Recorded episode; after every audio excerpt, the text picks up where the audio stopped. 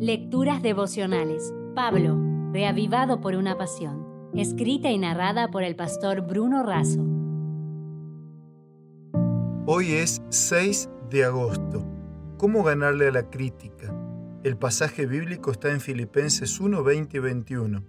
Conforme a mi anhelo y esperanza de que nada seré avergonzado, antes bien con toda confianza, como siempre, ahora también será magnificado Cristo en mi cuerpo, tanto si vivo como si muero, porque para mí el vivir es Cristo y el morir ganancia.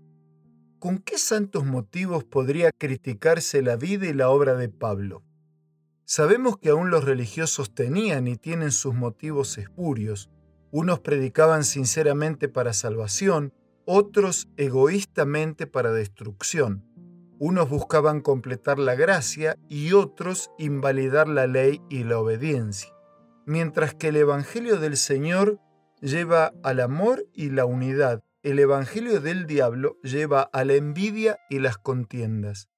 La meta de Pablo era salvar personas y glorificar a Cristo. El blanco de sus críticos era ganar adeptos y autoexaltarse.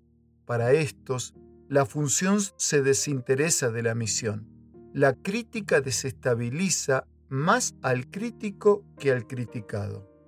¿Cómo uno puede regocijarse delante de este tipo de crítica que no sigue los pasos bíblicos y que no busca construir sino destruir? El apóstol es claro y sencillo. Dice que su caso termina en liberación gracias a las oraciones de los hermanos y la obra del Espíritu Santo. Pablo no dependía de sus propios escasos recursos, sino de los generosos recursos de Dios. Por sus cadenas, Cristo fue conocido y a causa de sus críticos, Cristo fue proclamado, y por las crisis enfrentadas, Cristo fue magnificado.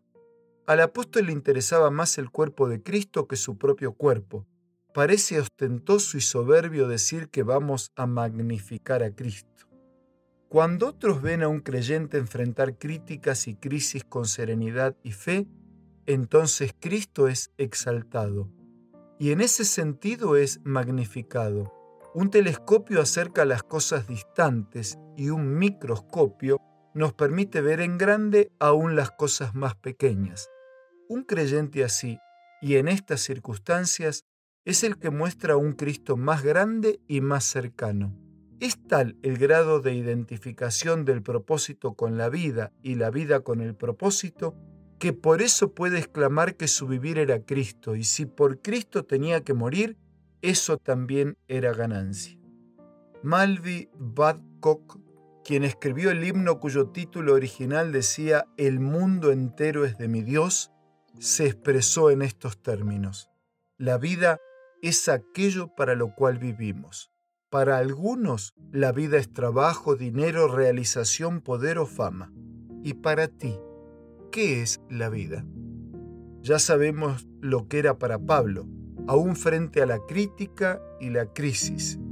Puedes ahora completar tu versículo, porque para mí el vivir es... Si desea obtener más materiales como este, ingrese a editorialaces.com.